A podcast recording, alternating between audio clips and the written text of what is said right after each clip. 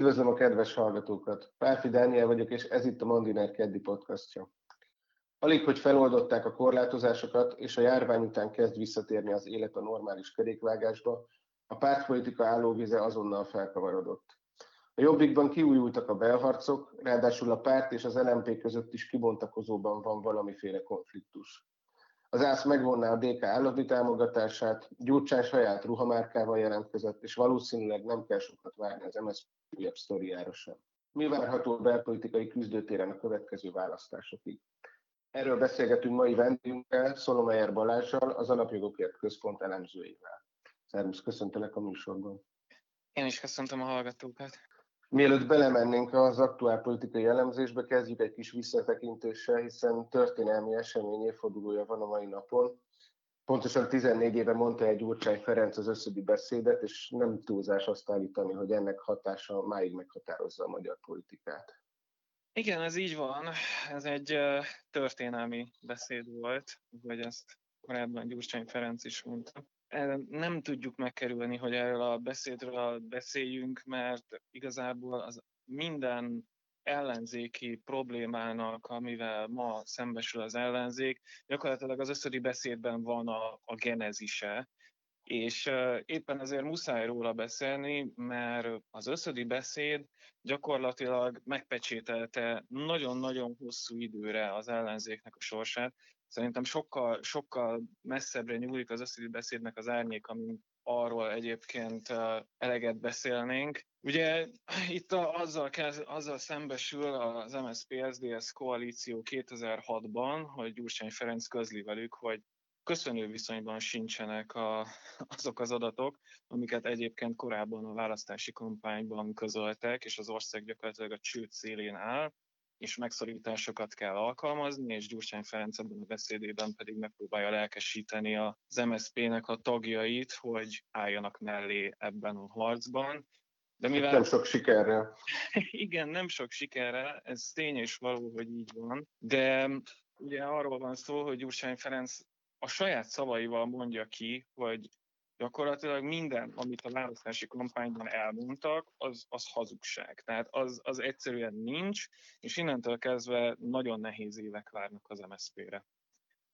Hát azóta is folyamatosan csökken a párt támogatottsága gyakorlatilag. Igen, egy-egy, egy-egy apró, apró hullámhegy volt ugyan, ilyen ciklusfelezőknél, de egyébként nem igazán tudtak sem soha visszakapaszkodni azóta. Igen, erre kevesen emlékeznek, de valójában az MSZP és a kormánykoalíciónak a népszerűsége 2006 nyarán már elkezd beesni, amikor elkezdik meghozni ezeket a megszorító intézkedéseket, és valójában az összödi beszédnek a kiszivárgása az egy olyan üvegplafont hoz gyakorlatilag a koalíció fölé, ahonnan később már képtelenek egyszerűen képtelenek afelé menni, és folyamatosan visszapattannak róla. Ugye hát nem tudjuk megkerülni, hogy ebben a beszédben egyébként Gyurcsány Ferenc azt mondja, hogy ha a reformok nem sikerülnek, ugye Reform vagy Halál című mondatával, hogy ha nem sikerülnek a reformok, akkor ő visszavonul a közélettől, és ugye nagyon jó könyveket fog írni a modern magyar baloldalról. Ehhez képest ugye azt látjuk, hogy Gyurcsány Ferenc a mai napig vezető politikus a magyar belpolitikában, és nem, hogy nem, nem vonult vissza, hanem egyenesen megosztotta az MSZP-t, és gyakorlatilag az MSZP szakadását idézte elő. Hogyha elképzelünk egy alternatív valóságot, amiben Gyurcsány Ferenc esetleg betartja az ígéretét és visszavonul, akkor más képet festene most a magyar belpolitika? Ugye Gyurcsány Ferenc először egy platformot hozott létre a párton belül, aztán létrehozta a demokratikus koalíciót, és ott egyébként Mesterházi Attilának szerintem történelmi felelőssége van abban, hogy, hogy, hogy mindez megtörténhetett, és hogy nem szálltak szembe a gyurcsányi örökséggel. Tehát, hogy nem tudjuk azt mondani, hogy az MSP azt mondta volna, azt mondhatta volna egyébként 2012-ben, hogy nagyon örül annak, hogy Gyurcsány kilépett, ez egy kudarcos kormányzás volt, rettenetesen nehéz helyzetbe hozta az országot, az embereket, stb. stb. És ott egyébként megtehette volna azt, hogy leszámol Gyurcsány Ferenccel egyszer is mindenkorra. Ehhez képest ez ugye nem történt meg, és hát a, a mai napig az ellenzék rákfené vált azért Gyurcsány Ferenc és a demokratikus koalíció. És nem beszélve arról, hogy azt lehet látni, hogy a demokratikus koalíció folyamatosan gyakorlatilag zabálja fel az MSZP-t. Közönkutatásokból pedig azt látjuk, hogy most már majdnem a duplája a DK az MSZP népszerűségének. Elég változóak ugye az eredmények, én ahogy néztem a különböző közvéleménykutatásokat, de az tény, hogy a DK az vezeti a pártok versenyét gyakorlatilag az EP választás óta, és uh, valamiért nekik állandóan van valami mondani valójuk. Azt most nem minősítsük, hogy milyen, de, de jelen vannak a nyilvánosságban. Most például Gyurcsány Ferenc saját ruhamárkával jelentkezett, és hát a DK-val kapcsolatos hír az is, hogy az állami számvevőszék felfüggeszteni a támogatásukat. Ugye Gyurcsány Ferenc megpróbálja a saját magát újra pozícionálni, és jelentősen nyit folyamatosan a fiatalok felé, pont azért, mert a DK-nak a választói legidősebb korosztályból kerülnek ki. De hát ugyanakkor pedig azt látjuk, hogy az, az MSZP tehát folyamatosan eszik. Ha azt nézzük, hogy a fővárosi közgyűlésben ugye két polgármestert is átsábítottak az MSZP-ből a saját frakciójukba, és például Budapesten ezzel a DK elérte azt, hogy megkerülhetetlen szereplővé vált a közgyűlésben, és az ellenzék nélkülük semmilyen döntés nem tud innentől kezdve átvinni a fővárosi önkormányzatban. Önmagában a DK sem tud dönteni semmiről. Igen, ebben is van igazság, ugyanakkor azt is látjuk, hogy Gyurcsány Ferenc beültette Karácsony Gergely mellé az embereit, tehát megjelent ugye ott Gályé Zoltán, aki korábban a kabinetfőnöke volt, ott van Kis Ambrus, aki szintén vezető tisztséget vitt az előző kormányok alatt, ugye ott van Gyénémet Erzsébet, aki szintén egy régi motoros a politikában, tehát azt látjuk, hogy Gyurcsány egyébként nagyon fontos annál sokkal fontosabb pozíciókban van, mint amennyire ez a, akár a közgyűlési erőviszonyokból is látszódna. Mi lehet vajon a két párt viszonyának a jövőbeli alakulás? Sokan feltételezték azt, hogy ilyen fura módon az MSZP majd beleolvad a belőle kinőtt DK-ba. Vannak ezzel ellentétes vélemények is. Én Szanyi Tiborral készítettem nemrég egy interjút, ő pedig azt mondta, hogy senkinek, még Gyurcsánynak sem hogy felvállalja azt a morális és pénzügyi csődöt, ami, a, ami az MSZP-t jellemzi. Hát Szanyi Tibor igen, egy, egy sértett ember, ez, ez tény és való. Nem, nem tudni egyelőre szerintem, hogy a két párt össze fog olvadni, vagy nem fog összeolvadni. Ennél én szerintem az fog történni, hogy létre fognak hozni egy nagy pártot, vagy egy ilyen ernyő szervezetet, ahová gyakorlatilag az összes párt, vagy az összes pártnak a prominens képviselői be fognak ülni, és szerintem így fog megoldódni ez a történet. Az MSZP pedig, hát azt látjuk, hogy egy nagyon komoly vezetési válságot szenved el, tehát Tóth Bertalan, kevesebb inkompetens vezetőt találni szerintem a magyar baloldalon. Az MSZP-nek ilyen szempontból szerintem meg vannak számlálva a napjai. Gyurcsány Ferenc nyilván meghatározó, és hát e, amit te mondasz, hogy egy ernyős szervezetet hoznának létre, nyilván ennek a formája kérdéses persze. Arra utalhat az a kijelentés, amit mostában rendszeresen hangoztat, hogy közös listát szeretne. Miért, miért hangsúlyozza ezt Gyurcsány folyamatosan? Gyurcsány Ferenc folyamatosan azt látjuk, hogy az élére próbál állni az ellenzéki szervezkedéseknek. Hát ugye eleve a, a demokratikus koalíciót eleve egy ilyen pártnak szánta, tehát eleve egy ilyen ernyőszervezetnek szánta, ami, amivel elindulhat ma, elindulhatott volna ugye 14-ben a baloldal. Ez ugye nem pontosan így történt, de szerintem nem tett le erről, a, erről az elképzeléséről. Az látszik, hogy ő, ő mozgatja a szálakat, ő egyébként ellenzéki oldalon a legtehetségesebb, és egyben a legkártékonyabb szereplő is, és egy, egy olyan, olyan figura, akinek van komoly politikai érzéke, és nyilván az eseményeknek az elébe szeretne menni. És hát végül is az ellenzéknek ez lesz a legnagyobb próbatétele a 22-es választásokon, hogy gyurcsányjal vagy gyurcsány nélkül, és hogy ezt milyen formában fogják tudni megoldani, ez, ez még a jövő kérdése, de végül egyébként a, még hogyha ez egy ilyen rendkívül leegyszerűsített magyarázat is, Gyurcsány vagy Orbán. És aki nem Orbánra szavaz, az bizony Gyurcsány Ferencre fog. Nagyon sokan azt mondják, hogy ez csak kormánypárti narratíva. gyakorlatilag a, a Fidesz KDNP-nek ugye az az érdeke, hogy Gyurcsány Ferencet, aki valójában egy nagyon megosztó személyiség, a társadalom jó része számára nem vállalható karakter, őt felhúzzák, és őt tekintse a, a, a lakossága az ellenzék vezetőjének. Ez mennyire igaz, és mennyire valóság? Szerintem Gyurcsány Ferenc saját magát húzza, tehát hogy mint a, mint a régi képben a hajánál fogva próbálja kihúzni magát ebből az egész történetből. Nyilvánvalóan ez, ez, ez nem fog sikerülni szerintem, de hát Hát Gyurcsány egy potens politikus, tehát hogy egy ambíciózus, és egyáltalán nem tett le arról, hogy ő egyszer még visszatérjen és miniszterelnök legyen szerintem ebben az országban. Ebből is látszik egyébként, hogy ségének a hátán próbál egyébként fontos pozíciókba jutni, egy ilyen egészen szürreális House of Cards szintű sorozatot lehet látni, ami, ami, ami zajlik a magyar közéletben kétségtelen politikai tehetségre utal az, hogy valaki olyan gödörből vissza tud kapaszkodni, mint amiben ő volt. A többi ellenzéki párt láthatóan, ahogy ezt mondani szokták sokkal mostában se kiköpni, se lenyelni nem tudja, bár egyre inkább úgy tűnik, hogy, hogy inkább a DK és Gyurcsány elfogadása lesz számukra az út.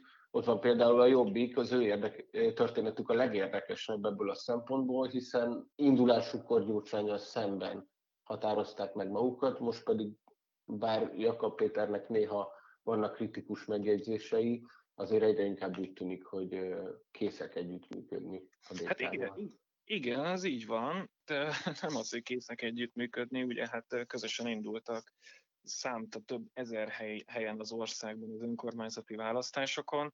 Hát ugye a jobbik genezise az, az, az onnan indul, hogy gyakorlatilag Gyurcsány Ferenc ellen jött létre ez a párt, és akkor futott föl a 2006 és 2010 között, és tehát 2010-ben, hogyha emlékszünk még rá, akkor a Jobbik azzal támadta a Fidesz, hogy nem végezte el az elszámoltatásnak a feladatát, és az volt a kampányszlogenjük, hogy 20 évet a 20 évért, és számtalan olyan közleményük volt, ami arról szólt, hogy Gyurcsány Ferencet például börtönbe kell zárni, és, a, és az elmúlt elmúlt nyolc évnek a politikusait is, is be kell csukni, stb. stb. Most pedig ezekkel, ezekkel az erőkkel járnak kéz a kézben, ami, ami egy egészen szürreális történet. A másik oldalról pedig hát nyilvánvalóan az volt a narratíva, hogy a Jobbik az egy antiszemita, cigánygyűlölő párt, úgy látszik, hogy már ez sem probléma. Jó, hát a politikai realitás az mindig felülírja ezeket a történéseket. A Jobbik viszont komoly válságot szenvedette az elmúlt időszakban, gyakorlatilag az EP választáson megroppant párt, 6%-ra estek vissza a korábbi 20%-ról, és úgy tűnik, hogy a belső konfliktusok azóta sem csitulnak, nem sikerült lerendezni a, a belső küzdelmeket. Jakab Péter megszerezte ugyan az elnökséget, de továbbra is beharcok zajlanak. A héten éppen ülésezni fog a párt képviselőcsoportja is. Véhetően ekkor eldől majd Varga Damandra és a volt pártelnök Schneider Tamás sorsa is, hogy maradnak-e a jobbikban. Igen, ez így van. A, a helyzet az szerintem a, a jobbikkal kapcsolatban, hogy az utolsó olyan pillanatban van a párt, amikor még ezeket a belharcokat le tudja játszani. Tehát Jakab Péter szerintem nem véletlenül most arra időzítette ezt az ilyen leszámolási hullámát, mert még most ott tartunk, hogy vége van ugye a, a járványhelyzetnek, és talán már megyünk bele a nyárba és az uborka szezonba, és éppen ezért szerintem az utolsó alkalmas pillanatot választotta arra, hogy a belső ellenfeleivel le tudjon számolni. Hát ugyanakkor igen, a, a, a Jobbik egy nagyon nehéz helyzetben van, mert hát azért ne felejtsük el, hogy a Jobbik is ketté szakadt, mint ahogy egyébként minden ellenzéki párt az elmúlt tíz évben, és hát hogyha ezt így folytatja tovább, akkor meg tud történni egyébként, hogy a végén a mi hazánknak lesz nagyobb frakciója a parlamentben. Hát azért egyelőre ott még nem tartunk, bár a hazák népszerűsége felébelőben volt, most, most azért úgy tűnik, hogy ők is megálltak ezen a pár százalékos szinten. De a jobbik a kapcsolatban egyébként most érdemes megemlíteni Ungár Pétert, aki bár azt mondja, hogy nincs köze a párt ügyeihez. Tény, hogy a hozzá köthető médiumok kritikus publicisztikákkal sorozták meg a jobbikot az elmúlt héten, és azóta is eddig szokatlan mértékű érdeklődést mutatnak Jakab Péterék beharcai felé. Mi lehet ennek az oka szerinted? Hát megmondom őszintén, hogy nem tudom. Ungár Péter szerintem egy ilyen, egy ilyen túlmozgásos figurája a magyar közéletnek. Nem tudom, hogy mi lehet abban a logika, hogy, a, hogy az LMP belerongyolt, vagy, a, vagy Ungár Péter a saját médiumain keresztül belerongyolt a, a jobbikba. Én ennek megmondom őszintén, politikai realitását, hogy ezzel mi lehet Ungár Péternek a célja, megmondom őszintén fogalmam sincs, ha csak nem valamilyen személyes ellentétről van szó.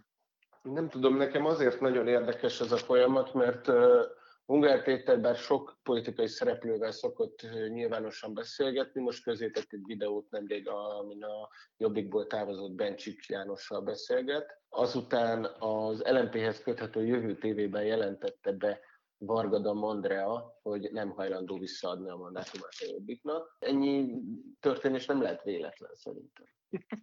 Nem tudom, egyébként ez lehetséges, hogy csak kattintásvadászat, és ezt, ezt, ezt valamiért, valamiért érdekesnek gondolják, de hogy, de hogy a, gyakorlatilag a teljesen a csőd szélén lévő LMP-nek ezzel mi lehet a politikai haszna, én, én, én nem, nem, nem értem, de mondjuk az LMP-nek a mozgását amúgy is nehéz lekövetni, hogy ők pontosan mit csinálnak és mit gondolnak a világról, úgyhogy ez egy újabb üdes szint volt a történet. Gondolod hogy, gondolod, hogy ez egy ilyen keresztmarketing lehet, mint amikor a celebek ilyen cica harcba kezdenek, csak azért, hogy szó legyen róluk?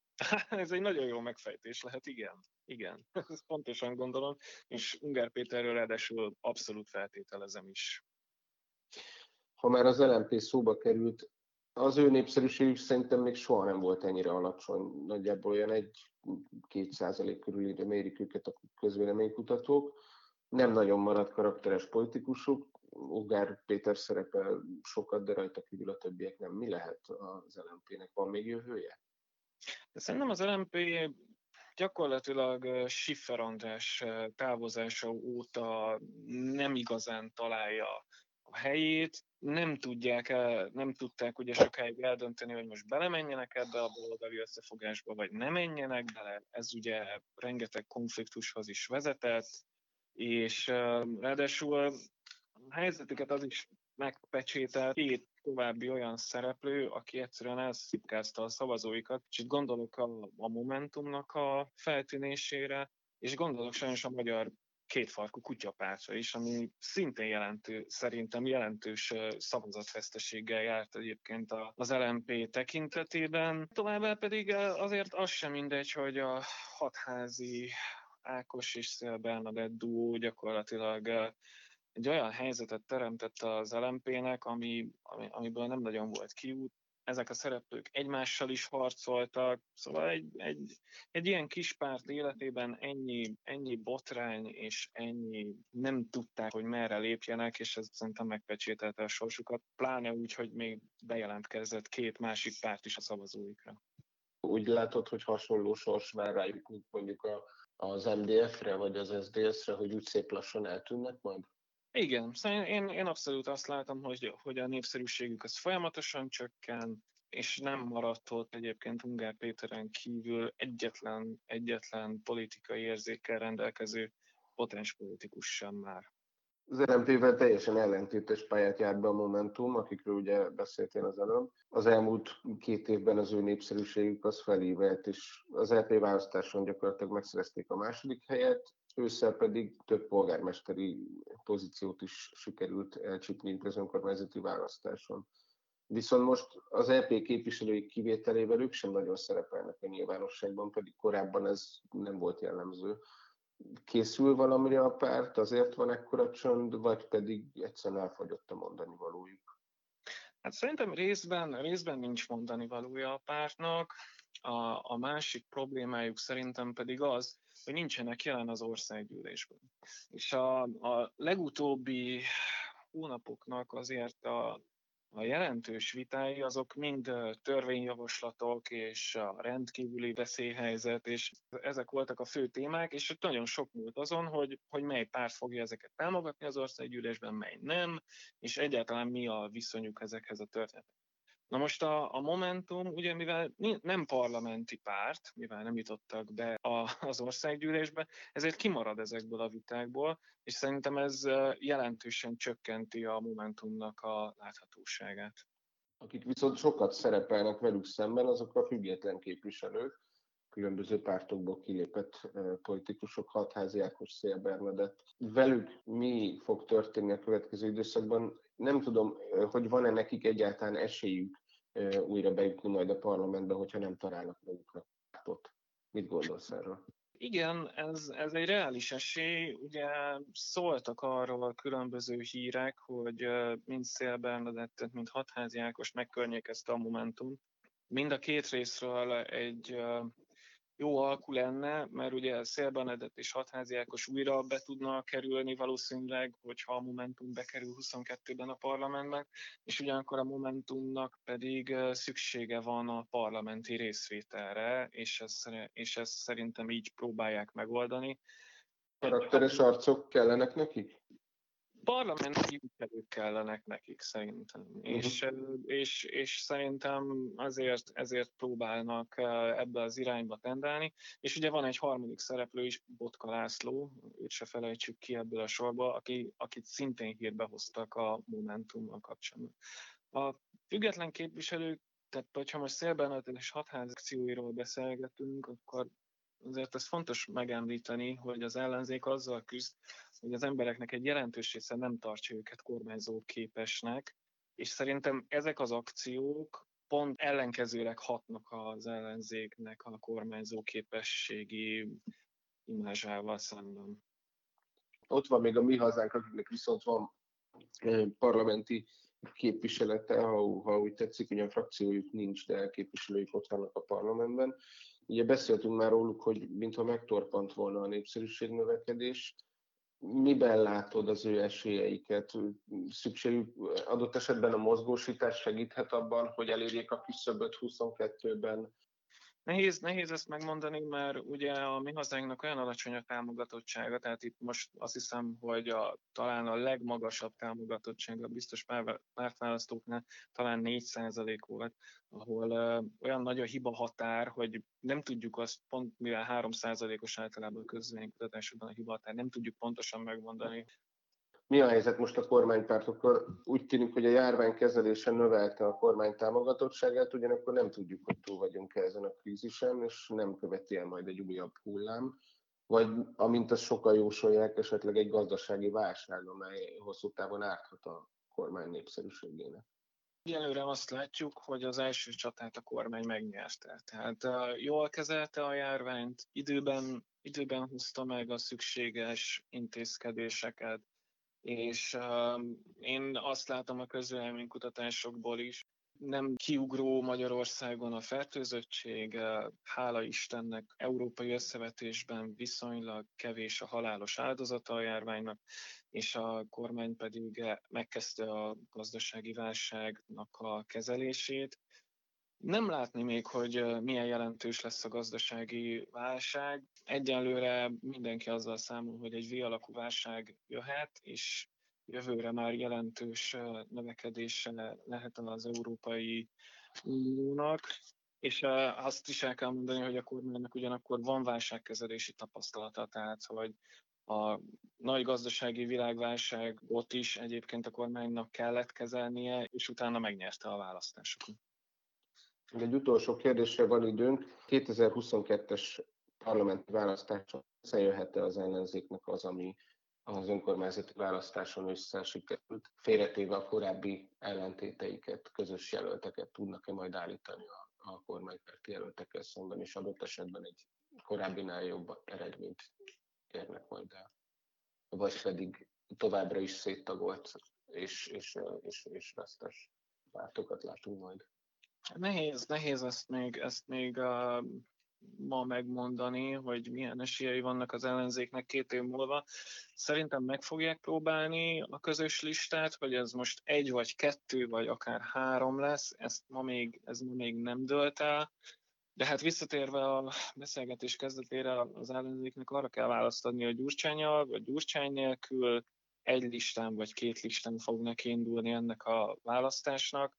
Én arra számítok, hogy egy listán fognak elindulni, és teljes összefogással fognak neki menni ennek a küzdelemnek. Hogy a végén ez elég lesz-e a sikerhez, ezt ma még nem tudjuk. Egy biztos, a választás, akik hátralévő két év feltétlenül izgalmas lesz. Szolomajer Balázsnak nagyon köszönjük értékelést. A Mandiner Podcast keddi adását hallották. Pénteken Paplázár kollégám várja önöket, aki Olá Dániel, a Makronum főszerkesztőjével beszélget majd arról, hogy milyen érdekes változások történhetnek a közeljövőben a gazdaságban. Köszönöm, hogy velünk tartottak. Én Páfi Dániel voltam.